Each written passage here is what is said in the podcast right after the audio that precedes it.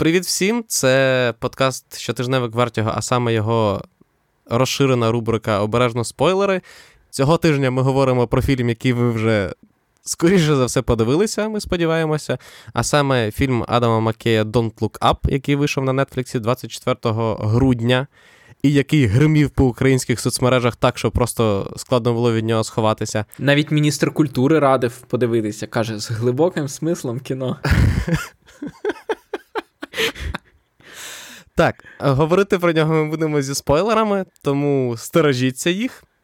А поки почнемо, як завжди, з основного Микита, як тобі фільм? Чи чи підтримуєш ти думку міністра культури? Ну, Мені фільм сподобався. В цілому сподобався. Я знав чого від нього чекати, тому що його всі критикували, в принципі, за е, за те, що він занадто прямий, е, за те, що він занадто, як то кажуть, one note, за те, що він занадто відвертий у своєму сарказмі, навіть це важко назвати іронією, або навіть взагалі прямій критиці. Але я все це знав. Е, в принципі, особливої тонкості від нього не чекав, і тому не залишився розчарованим. Е, в цілому мені сподобався. Юра, твоя історія з цим фільмом набагато цікавіша, ніж моя, тому що Юра, коли подивився, сказав, що жахливо. Він такого від Макея не чекав, у ньому немає Маккея, у ньому. Е, коротше, Юра, давай своїми словами про те, як ти по-різному дивишся на цей фільм. Мені дуже подобається пізній Маккей, якраз за те, що він людина розумна, і він і в The Big Shot, в першу чергу, і в Вайсі все-таки трошки менше, він ще трошки інакше. Він завжди намагався не спрощувати тему, а навпаки, на, на максимально використовуючи візуальні методи, достукатися до глядача, пояснюючи якусь складну тему, як, наприклад, е, фінансова криза 2008-2009 року. Але він це робив в випадку з The Big Shot з першоджерелом. Там була книжка. Е, яку він вирішив екранізувати, і зробив це дуже класно. В випадку з Don't Look Up, все-таки, попри те, що всі, і я в тому числі вважають е, Адама Бекія дуже крутим сатириком, мені ця сатира здалася дуже поверхнєвою. Ну, власне, все те, що сказав Микита. Вона абсолютно не ховається, вона абсолютно вона дуже спрощує взагалі все, про що вона говорить, для того, щоб над цим можна було максимально просто жартувати і знайти максимально широку аудиторію. Вона орієнтована на вона орієнтована на дуже. Примітивні меседжі про те, що от влада, як завжди, погана, людям все одно плювать. І по факту, як на мене, це екранізація одного мемчика, яка просто розтягнута на дві години.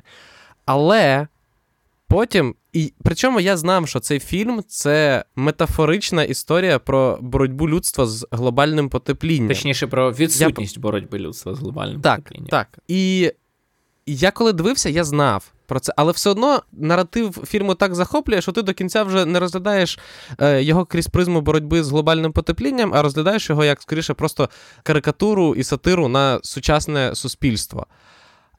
Але потім, коли я співставив саме реальну боротьбу з глобальним потеплінням і події в фільмі, то все стало на свої місця. Тому що, якщо ти не береш до уваги боротьбу з глобальним потеплінням, то місія по знищенню астероїда чи комети, яка зупиняється на півдорозі і повертається, тому що е, хтось вирішив е, заробити на цьому, виглядає ну надто гротескно.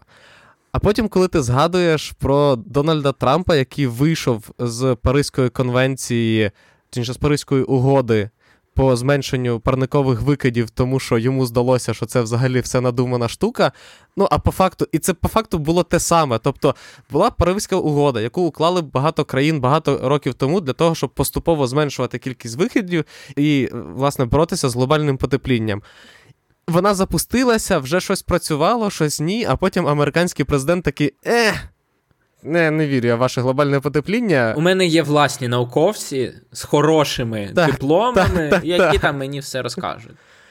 І це дійсно, і і в, якщо ми прям дивимося на це, якщо на це дивитися просто як саме на конкретну історію про боротьбу з глобальним потеплінням або про відсутність, то фільм працює набагато краще і розкривається набагато глибше, ніж якщо розглядати його як просто сатиру на сучасний світ. Ну, мені насправді оцей додатковий момент додатковий аспект, який був потрібен тобі, про те, що це про глобальне потепління.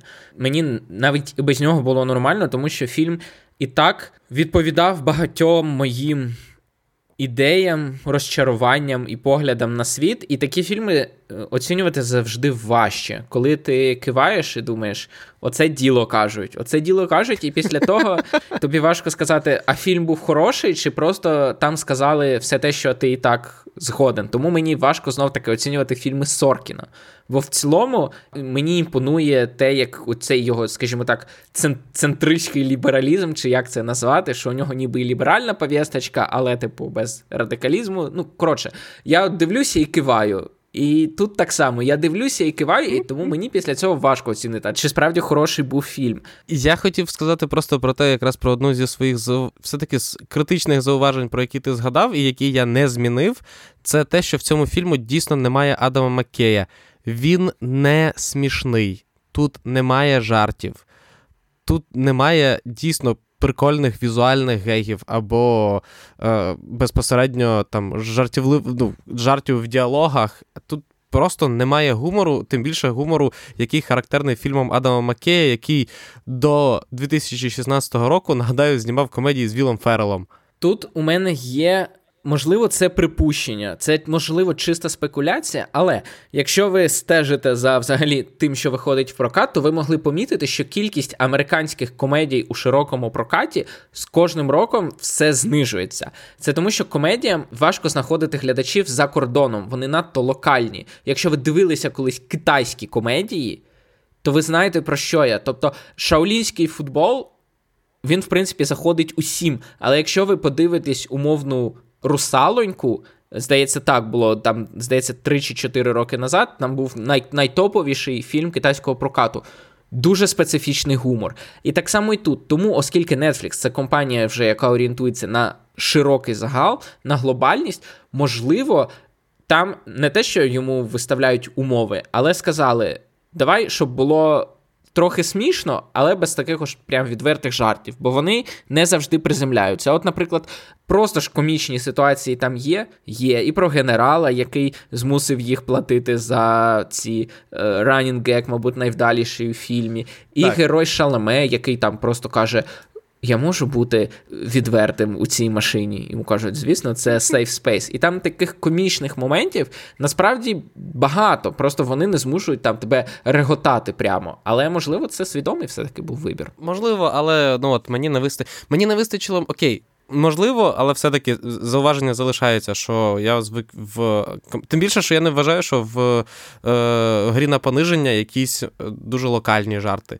Come on, там є е, там є сцена, коли один з героїв приходить до жіночки, яка завіряє продаж цих цінних паперів, а він приходить, намагаючись зрозуміти, чому вона не бачить нелогічності їхньої ціни. Він приходить до неї, а вона тільки що зробила операцію по корекції зору, і тому вона в чорних окулярах і сліпа. І це, ну, типу, супер прямолінійно, але це смішно. І тут такого е, було супер мало, тому що ти по факту назвав майже все, що тут було. Інше, то, чого мені тут не вистачало, не вистачало саме режисерського стилю Маккея. Тобто ламання четвертої стіни, пояснень дуже комічних, що відбувається на екрані, е, якихось загравань з е, глядачем саме через персонажів. Те, що було і в його комедіях, і в грі на пониження, і особливо в Вайсі. Така Вайсі взагалі він ледь не збився в суперблогерський монтаж, а тут він максимально далекий. Тут є тільки один момент на початку, коли вони говорять про про агентство запобігання космічній загрозі, здається. Угу, Десь так. Так, і там з'являється е, графіка на, на екрані, що.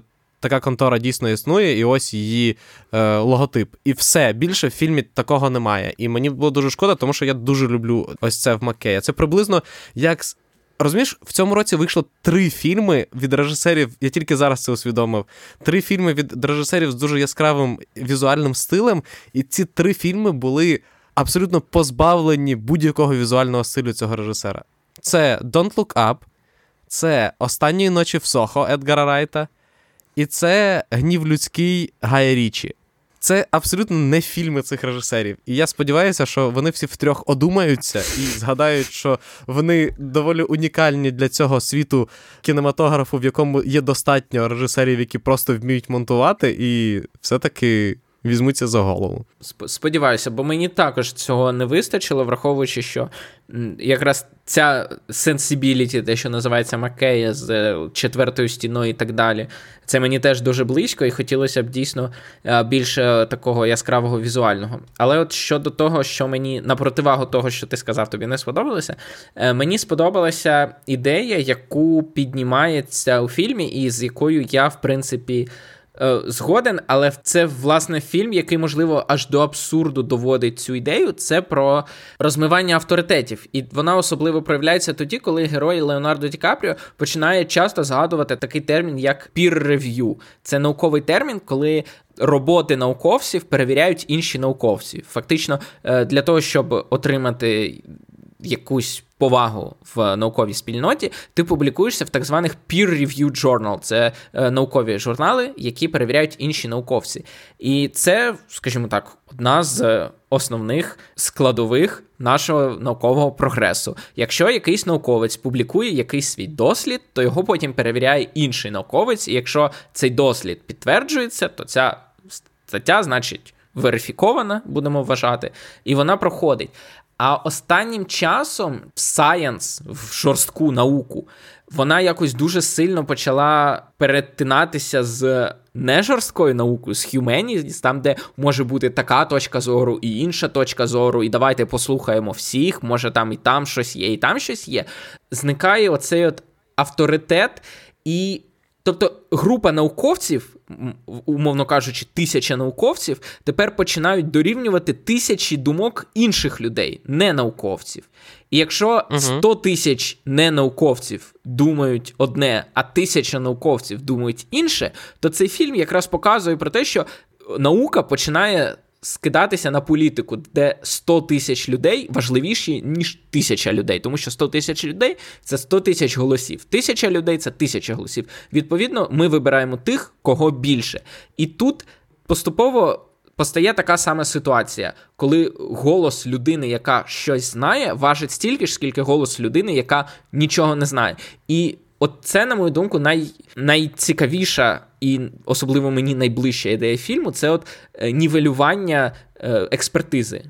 І зараз, коли ви бачите якісь антиваксерські блоги, або статті, або е, увесь цей дискурс, якщо його можна так назвати, бо це не тягне на слово дискурс, а скоріше на вигуки якісь, то оце розмивання експертизи, воно кидається всюди. І фільм якраз на це і показує. Нам не важливо, чи має цей е, геніальний е, бізнесмен наукової експертизи, чи немає. Якщо він каже, що ми можемо це зробити, то всі йому вірять, тому що ну він же ж там якісь телефони відкрив, він же не може і тут помилятися. І от ці сцени, коли у них е, запуск оцих от бурильних установок, які мають розібрати цей астероїд, коли воно все йде абсолютно абсолютно не так, як заплановано, коли вони втрачають одного робота за іншим, а він каже, що ну це все так і треба, і ніхто не може повірити в те, що він може бути в цьому некомпетентний. Тому що зараз чомусь люди вважають, що якщо людина. Не всі, звісно, але чомусь вважається, що якщо людина досягла в чомусь успіху, це означає, що вона апріорі більш компетентна в усьому за всіх інших. Я з тобою повністю згоден, Микита. Мені просто я заслухався твоїм рентом, тому. Бо я вже двічі збирався його якось закрутитися, але потім хапався за щось, і знову він у мене розкручувався. Тому е, так. Ну, ви можете підставити будь-яку відому людину, яка вважається.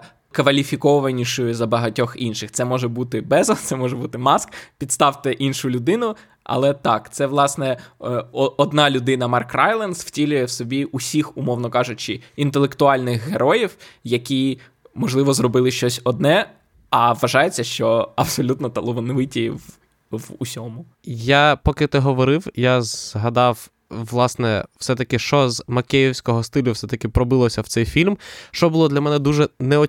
нестандартним і неочевидним в цьому фільмі, але яка сюжетна лінія мені сподобалася, це сюжетна лінія з героїною Кейт Бланшет, яка, здавалося б, грає дуже типову ведучу Fox News, білявку з чудовим макіяжем, яка е, іронічно жартує в прямому ефірі і заграє з симпатичним е, науковцем.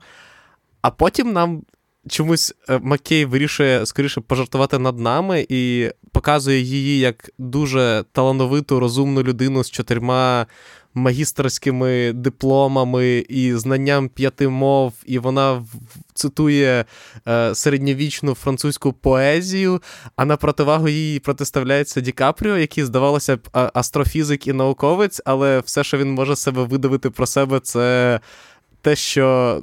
Марк Геміл нарешті підписав йому е, постер зоряних війн, і цей гех мені мені сподобався, але він дуже дивний був взагалі на фоні того всього, що відбувалося в фільмі. Але з приводу того, що ти казав, я з тобою повністю згоден, і мені здається, дуже смішно було дивитися з реакціями на цей фільм. І, взагалі, за всіма за професійними кіноглядачами, за огля... за взагалі людьми, які просто писали про цей фільм в е, соцмережах.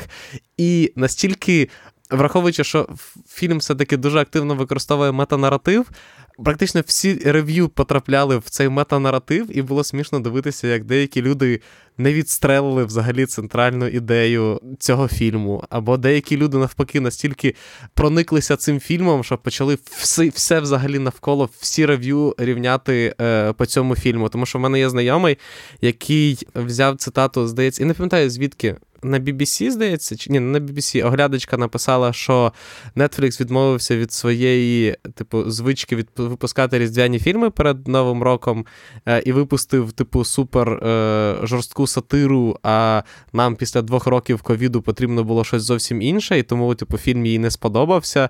І він написав величезний пост про те, що, типу, цей фільм саме про таких ідіотів, як ти, які, типу, намагаються.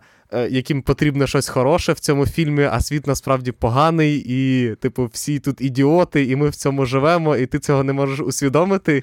Ну, щодо того, що фільм поганий, Маккей, е, здається, в інтерв'ю Валчер е, коментував свої там режисерські рішення, і він сказав, що цей фільм він завершує його What the F is going on trilogy, яка складається власне з гри на пониження, влади і цього. Це фільми про те, що що взагалі відбувається навколо, і чому люди на це реагують не так, як мали б реагувати? Тобто, це думка і самого режисера, і знов таки ще одна ідея, і про яку ти власне сказав, це от те, що е, в ефірі, коли Леонардо Ді Капріо зривається на героя Тайлера Перрі, коли він намагається його чергове зауваження якось на жарт перетворити і так далі. Бо ми всі знаємо, що особливо в новинах, дуже часто намагають. Хоча з іншого боку, це можливо і недолік, але що найбільше збирає кліків? Або жарти і гумор, щось духопідйомне, або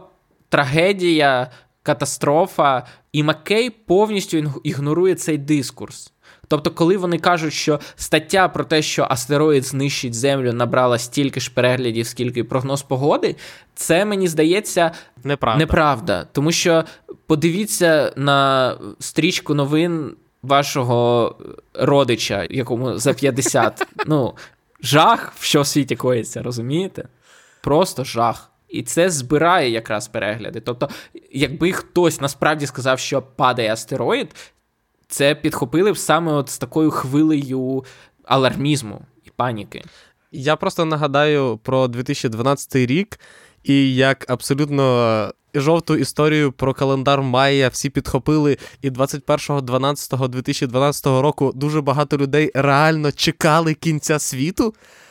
Без ніяких наукових пояснень, без ніяких там Просто люди такі, типу, блін, календар Майя, дивися, цим людям багато не було потрібно. І все-таки в випадку з Макеєм, мені здається, це моя суб'єктивна думка, але звичайно, що були б маргінали, які б заперечували те, що там, типу, землі скоро настане кінець.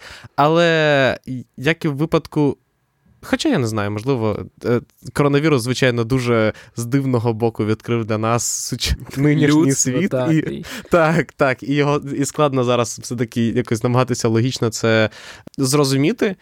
Але знаєш, е, багато хто в мене так само в соцмережах, частина людей, частині людей страшно сподобалося. а Деякі дуже звичайно скептично ставилися до того, що фільм дуже поверхнєвий. Але при цьому, звичайно, вражає, наскільки Маккей зміг потрапити в аудиторію ну от наскільки чітким вийшов цей постріл. Тобто можна казати, що так, там дуже поверхнєва сатира, але якби Маккей зняв дуже розумну, закручену сатиру, прям е, багатоповерхову. То на неї б ніхто не звернув увагу. Взагалі ніхто б не звернув увагу. І зрозуміло, що що той гіпотетичний його фільм, що цей фільм приніс би однакову користь для боротьби з глобальним потеплінням, тому що більшість людей, які розказували про те, що наскільки глибокий цей фільм Адама Маккея, вони побачили там тільки то, що то, ну, власть плохая і е, чоловічество ідіоти, і все, типу, це все, що вони винесли. Ну, це ти, звісно, перебільшуєш, мені здається, що. Я не кажу про всіх. Я не кажу про всіх. Так, що багато людей дивляться і кажуть, тобто це те, що називається проповідувати хористам. Тобто, коли фільм намагається аудиторію, яка вже його, яка його дивиться, потрапляє в її вже погляди, які у неї є, і вона просто киває у відповідь. Згоден, згоден, потепління так, влада так. Бо зрозуміло, що не дивляться умовні виборці Трампа і консерватори цей фільм і не кажуть, оце ж треба, яка сатира класна. Вони одразу кажуть, та ні, ви що, тут голівудські еліти і так далі. Ніколи в житті такого дивитися не буду. Тому фільм уже орієнтується на ту аудиторію, яка вже і так вважає, що глобальне потепління це не міф. Ну і, і до речі, ж Маккей теж це закидали, тому що дійсно е, він то ніби він жартує над консерваторами, він зажартує над там тими самими антиваксерами і так далі. Але ну, це просто жарт для своїх. Це, тобто, він ніби робить вигляд, ніби от він це знімає для того, щоб привернути до чогось увагу.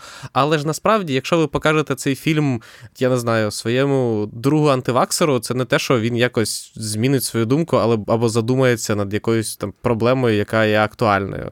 Цей фільм знятий конкретно для тої аудиторії, яка вже і так знає про що мова. Ну от, абсолютно. Тому казати про те, що там будуть якісь глибинні ефекти, ні. Але як ілюстрація того, що справді існує деякий, скажімо так, антилогізм у світі домінує. І як фільм, як ще одна ілюстрація цього, якщо вам недостатньо новин, щоб побачити, що в світі домінує антилогізм, то можна ще й цей фільм подивитися теж. Ну так, він нагадує, коли люди, які вакциновані, збираються і починають обговорювати про те, які антиваксери дивні і нелогічні. Годину взаємно одне з одним погоджуються і розходяться. Наші подкасти і, і, і не надше. Двоє чоловіків сидять, розказують щось одне одному, зі всім погоджуються, розходяться. А потім 20 людей їм пише в коментарях: класно розказали, я теж так думаю. Да, тому слухайте нас, дивіться Адама Маккея, погоджуйтеся, погоджуйтеся з усіма.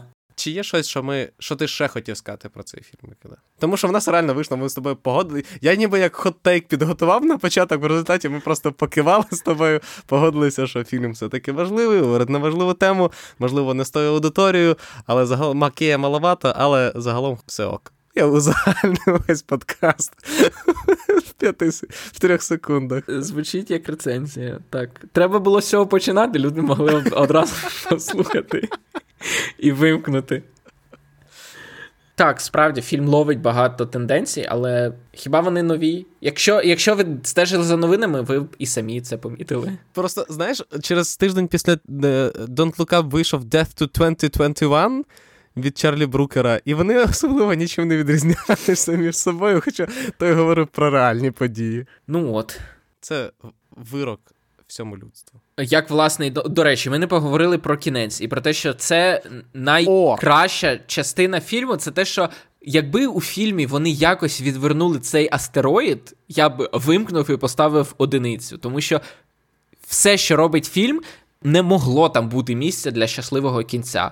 І його там, в принципі, ну, я маю на увазі для щасливого кінця для всього людства. Його там і немає. І це чудово, я вважаю, і абсолютно логічно. Ну, єдине, що мене здивувала сюжетна лінія з е, все-таки кораблем, який був збудований. Тому що вона все-таки дещо ну, мені була притягнута дуже все-таки фільм мав мав закінчитись загальним усвідомленням, а не тим, що частина е, людей полетіли. Ну, вони це, все, мені здається... вони все одно там всі загинуть. Це, це, а, да, Але мені це здається, що це таки оця от штука була зроблена скоріше для гегу, для того, щоб пожартувати над тим, що з них вижило тільки половина половини, і вони вважаються хорошим результатом. Я згоден. До речі, знов таки в тому самому інтерв'ю, про яке я вже згадав, Маккей е, розказував, що у нього була інша ідея сцени після титрів. Тобто тут у фільмі є дві сцени після титрів. У першій героїню Меріл Стріп з'їдає бронтерок. А потім їх оточує стадо цих бронтероків, і як каже сам Маккей, ми маємо припускати, що їх усіх з'їдять. Uh-huh. А е, інша альтернативна сцена була після титрів, то там е, вони прилетіли, висаджуються, і їм треба десь жити, а ніхто з них нічого робити руками не може. І герой Марка Райленса каже: Я дам мільярд людині, яка побудує мені дім.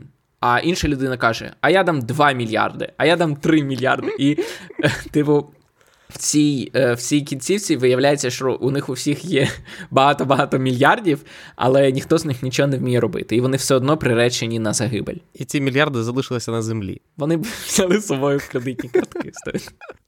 Але, до речі, знаєш, про що я подумав, коли в, першій сцені після титрів я подумав вони всі туди полетіли, там, типу, більшість з них це люди 50-60 плюс.